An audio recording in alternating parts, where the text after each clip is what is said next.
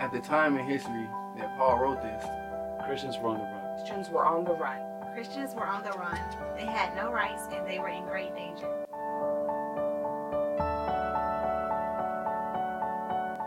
Paul actually wrote this letter while on house arrest in Rome.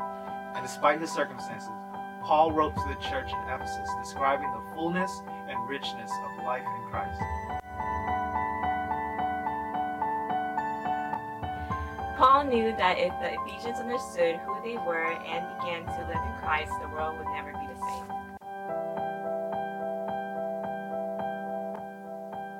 The same can be true for today. If we understand what it means to live in Christ, If we understand what it means to live in Christ, If we understood what it meant to live in Christ, If we understand what it means to live in Christ, to be the church, our city and our world would never be the same. would never be the same. Would never be the same. would never be the same. Would never be the same.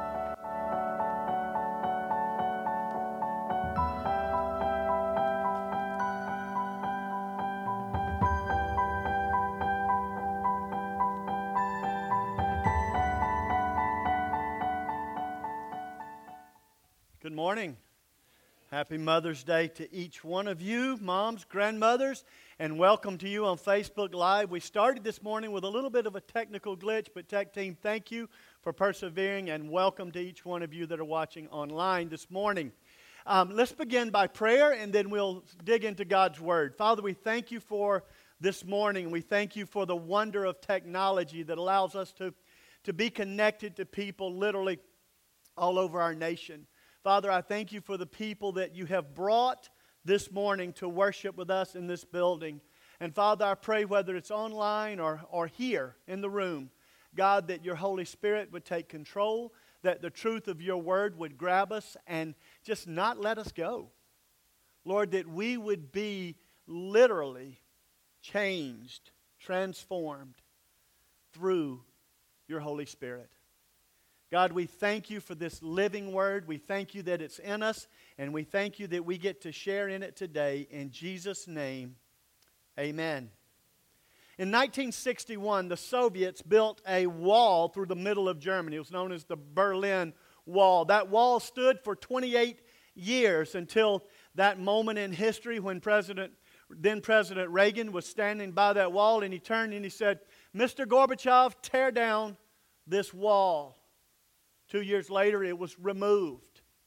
The passage of Scripture that we're going to be looking at this morning is talking about a wall of partition, a wall that separated, a wall that divided.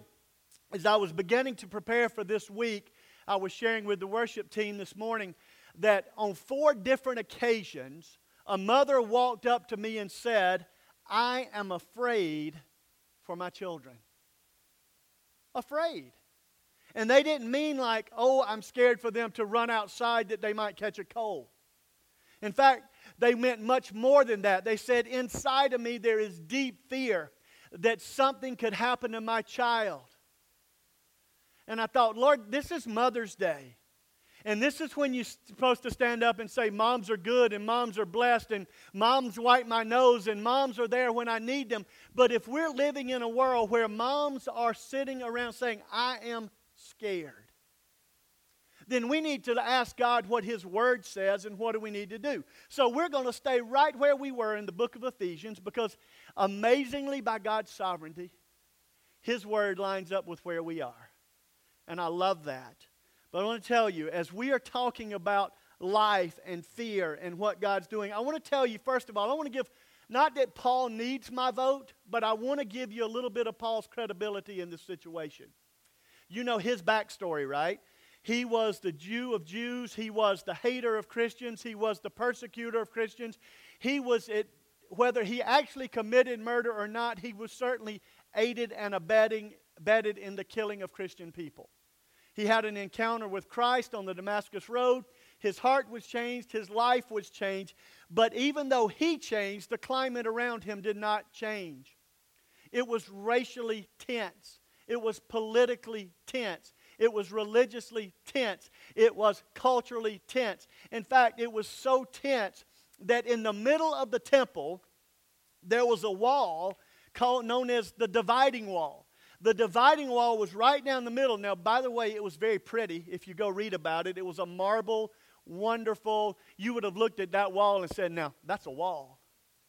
But you know what? No matter how pretty you make it, sin is ugly.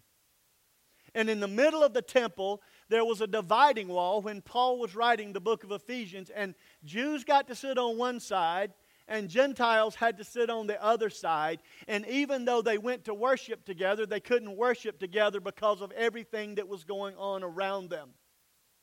And so, in the middle of that, with racial tension and cultural tension and political tension, by the way, the only thing that most of the Jews and the Gentiles knew was oppression because of the Roman government. That's what was happening. So, in that context, Paul, under the inspiration of the Holy Spirit, begins to write. And I just want to read it to you. Let's go to the book of Ephesians, chapter 2, and I'm going to get, start reading in verse 11. We'll actually read to the end of the chapter. It'll take us a second, but I absolutely believe it's worth it. So, Ephesians chapter 2, verse 11. Therefore, remember.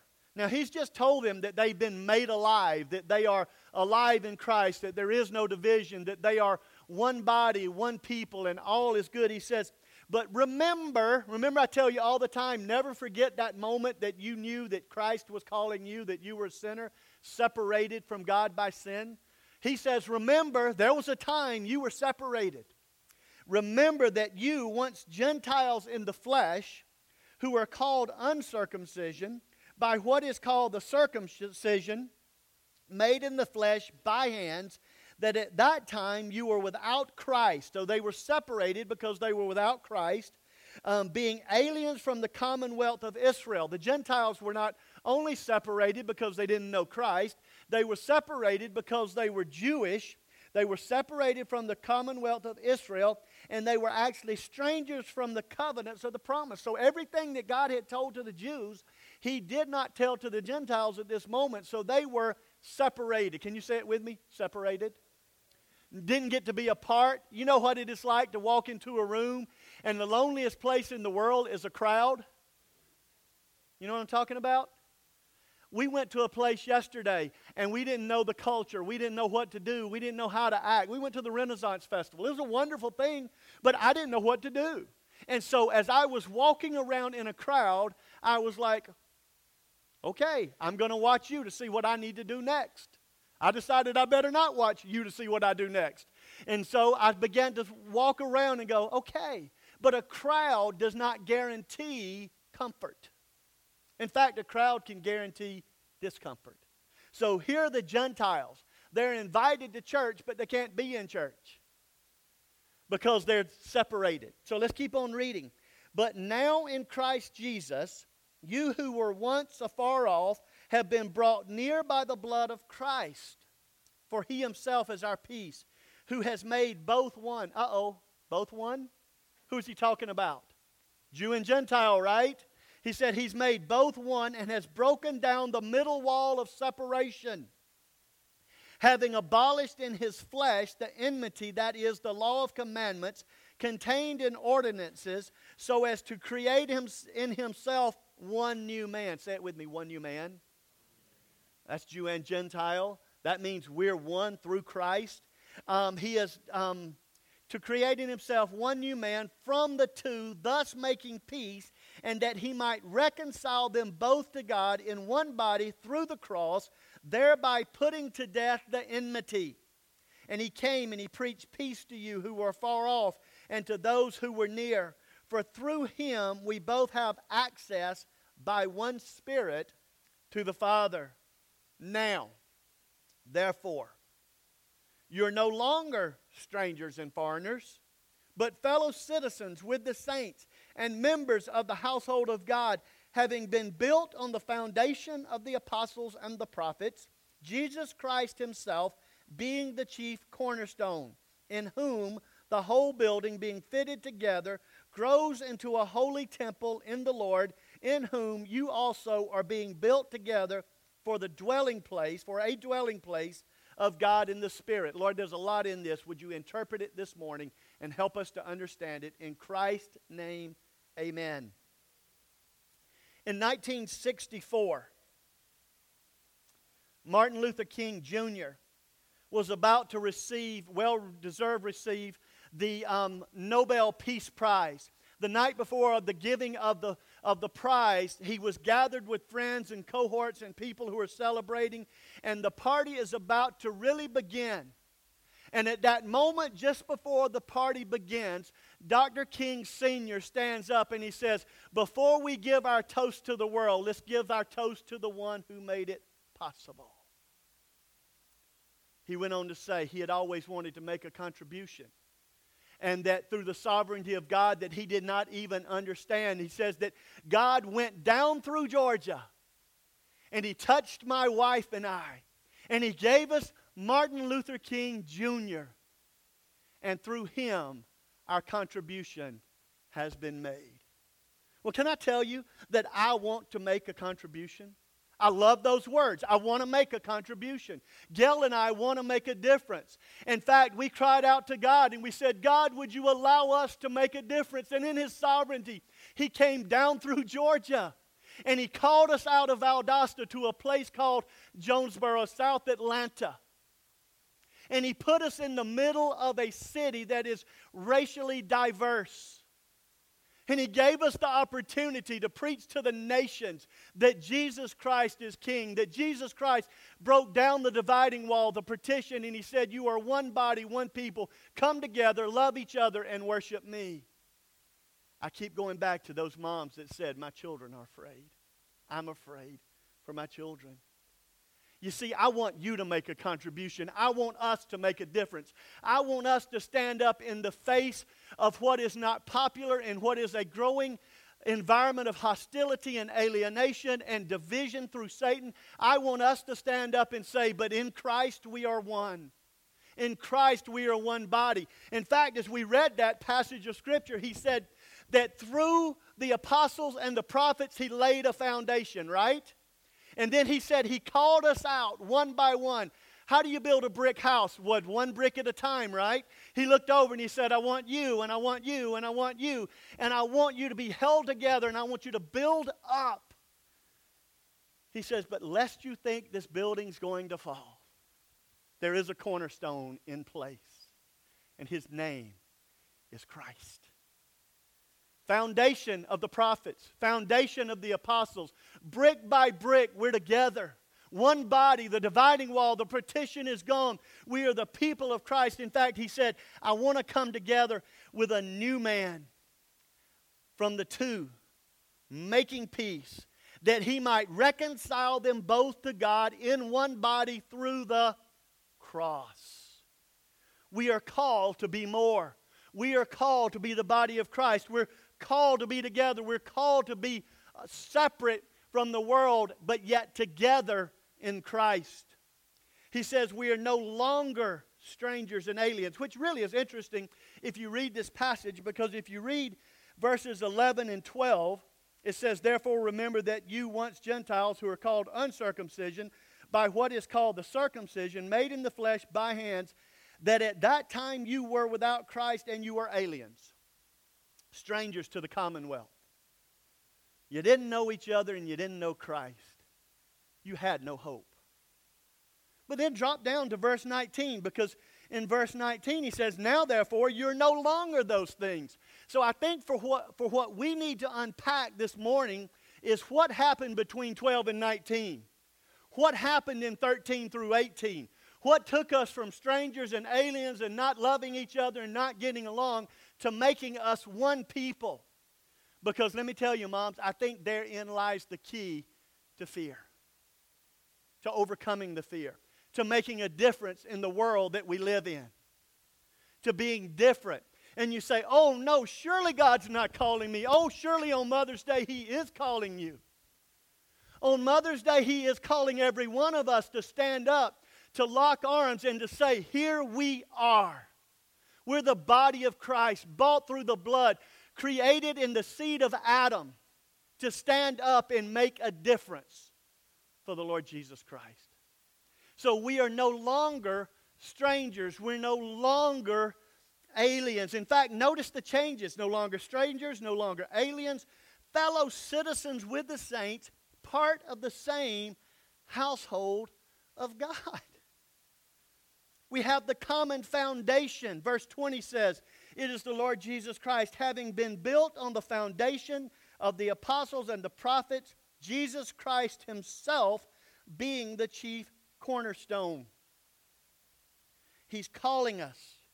He's calling us out. He's building something. It's known as the church, the common dwelling. Now, listen to me. They used the phrase temple.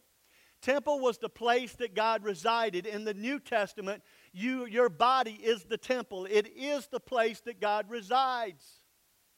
And inside of us, where God has, is now residing, He's telling us to draw together, to come together. He's telling us to take this temple and build a church, and the church is the people. He's telling us to walk out of here and do whatever we must to let people see that there's hope in Christ, there's unity in Christ, there's togetherness in Christ, that there is a place where when children come here that they will be loved and they will know who they are in the blood of Jesus Christ.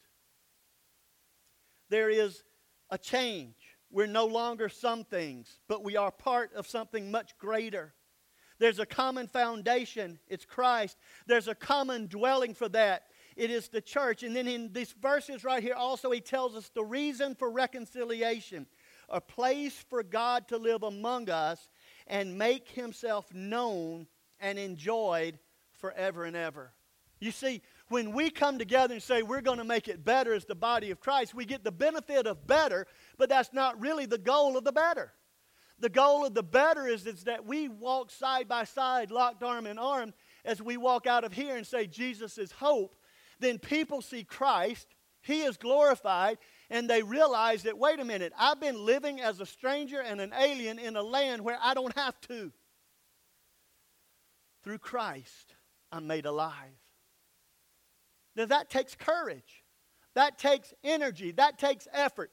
That takes us as the people saying, I don't care what's going on around me, I'm going to step out and step into. What was the song? It's, it's an old song in church. Um, you're my brother, you're my sister. Come take me by the hand. And I can't remember the rest of it, but the truth is, it's here we are, locked. And Satan can't separate us because the bond of Christ is greater. I told you earlier that lest you think, well, it's surely not as bad now as it was, or was it, it was better then than it is now. Remember, there was religious divide. The Gentiles did not get citizen status. The Gentiles didn't get to go to church and sit with the Jewish people. There was cultural divide. There was racial divide. You could even put a check mark and say there was political divide. And it was bad. There was they the government, the Roman government oppressed. All of this was going on. And yet in the middle of that, God chose to pen these wonderful inspired words that we are reading today. The scripture says that there was reconciliation and unity out of alienation and separation. So, what happened? What happened between 12 and 19? What are the facts of 13 through 18? Let's go back again and look at it. In verse um, 13. But now, in Christ, you were far off. You've been brought near by the blood. Wait a minute, there was a death. Now, I like to think about the living Christ, but listen to me without the dying Christ, there is no reconciliation. He had to die, He had to shed His blood, He had to be there. What happened? Jesus died. You were formerly afar off, 13b tells us. It's the flesh of Christ. Look at verse 15. It says to us, having abolished in his flesh the enmity that is the law of commandments contained He brought us near. And we see it in the word of the cross in verse 16 when it reads to us this way and that he might reconcile them both to God in one body through the cross, thereby putting to death. Do you see what he did there? He says that I abolished the enmity between God and man. And I really like that one because you know why I like that one? I'm not going to hell. But I have to read the whole passage because the whole passage says that through the cross, through the blood, through the flesh, he not only eliminated the enmity between God and man, but he said, I am making it possible for there not to be enmity between humanity. I tore down the wall. Now, listen to me. The church is living like there's a wall. And somebody's got to stand up and be the difference. Mount Zion, we are wonderfully poised to be the difference. Our community is diverse. Our church is diverse. Our lives are diverse. And all we've got to do is, in the middle of the diversity, sprinkle Jesus and let people see Him. And so as they see Him, they see us living by faith and working it out. He says that we were once strangers, but we've been reconciled. We're reconciled to God, we're reconciled to each other. And then there's a new creation, one new people. God aims, God's desire is to create one people in Christ who are reconciled to each other across racial lines. Not strangers, not aliens, not enmity, not far off, fellow citizens of one Christian city of God, one church for habitation of God. And he did this at the cost of his son's life. Again, we love to dwell on the reconciliation of God to man. But equally as important is man to man. Remember Matthew 28? In that area, Matthew 22, actually, 37 and 38. They looked at Jesus trying to trip him up at a moment like this, and they said, What's the greatest commandment? He said, Oh, the greatest one is to love God. You want to be reconciled to God. He said, But lest you stop there, let me tell you what the second commandment is to love your neighbor as you do yourself. Now, listen to me. Not everybody wants to be loved. There are going to be some people that push back. But the command is not to love until people push back. The command is to keep on loving until there is a difference, until there is a change, until we begin to see people coming together as the body of Christ. Christ died to reconcile us to God. Christ died to reconcile us to one another. John Piper said, Christ died to take enmity and anger away from your heart toward all other persons who are in Christ by faith, whatever the race. So, what do we do with that? And yes, this is intentionally short. Yes, you don't have to be long to be impactful, to make an impact. I want you to go home and enjoy time with your family because we're going to reconcile today. That's what we're going to do. Yes, we are. Listen to me. What do we do? How do we do it? What does it look like? It looks like a lot of things, but I think it could start here. Speak to people each week. I told you earlier, a crowd can be the loneliest place in the world. Look for people you don't know and go out of your way to say, How are you today? I'm Chris. I'm so and so. Tell me a little bit about yourself. Hey, we have Bible study on Wednesday night. Would you join me? Once a month, we eat dinner together. Every Sunday night, we hang out with the community. I'd love to meet you. I'd love to join you. I'm in a life group. Would you come be a part of it? This morning, I went to a different church for the early service uh, for Chase's uh, baby dedication. And I walked in, and I didn't in, introduce myself as, Hi, I'm Pastor Chris from Mount Zion Baptist Church here to see my grandson's baby dedication. I just walked in and acted like I didn't know what was going on, although I did know what was going on. And from the moment I got to the door, somebody looked and said, Thank you for being here. They took me to the next point. They dropped me off. They sat me down, and then somebody walked by, not intrusively, but walked by and said, Thank you for being here today.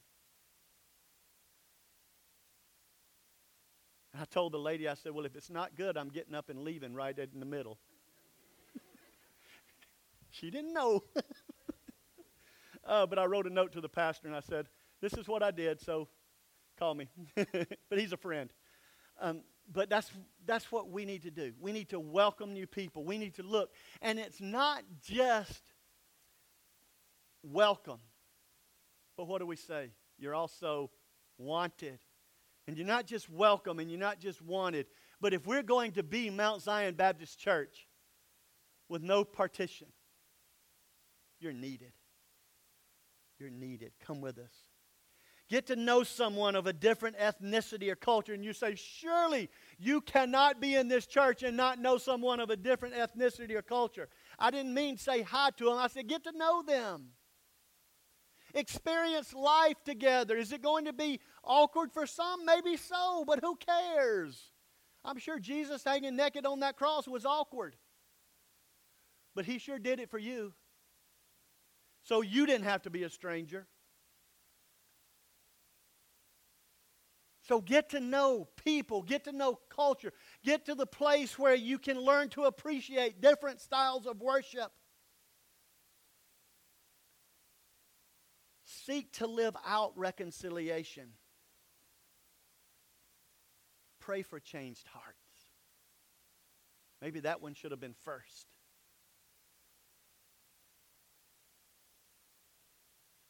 So I'm going to ask you this morning what are you going to do different in light of the blood?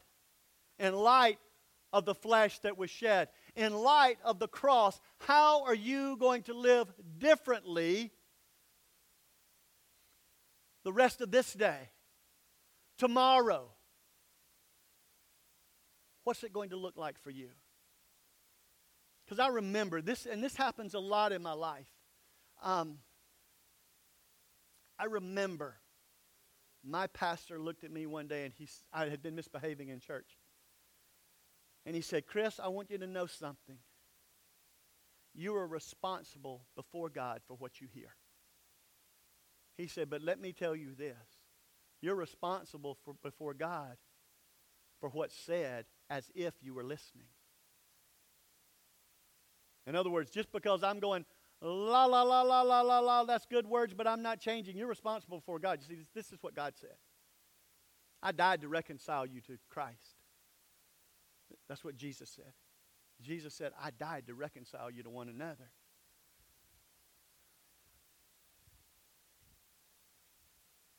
So, why that on Mother's Day? Because as we come together, as we walk arm in arm, as we love people, we can make a difference. I'll give you one last challenge. As my mom says, go home and get on the Google. Go home and get on the Google and Google neighborhoods that have been transformed when the community came together. And you don't even have to do when the church came together, just do when the church came together. I mean, when the community came together. And look what's happened. There's some amazing stories of transformation. There's amazing stories of communities that weren't safe to walk the street, of amazing stories of communities where there was division and hate, where there is no longer any of that, and it now is a safe place to live and a wonderful place to go, and people are moving in to raise their children. Because somebody dared to be the difference. I love what Dr. King's father said. I want to make a contribution. Do you? Through the blood of Christ, we can.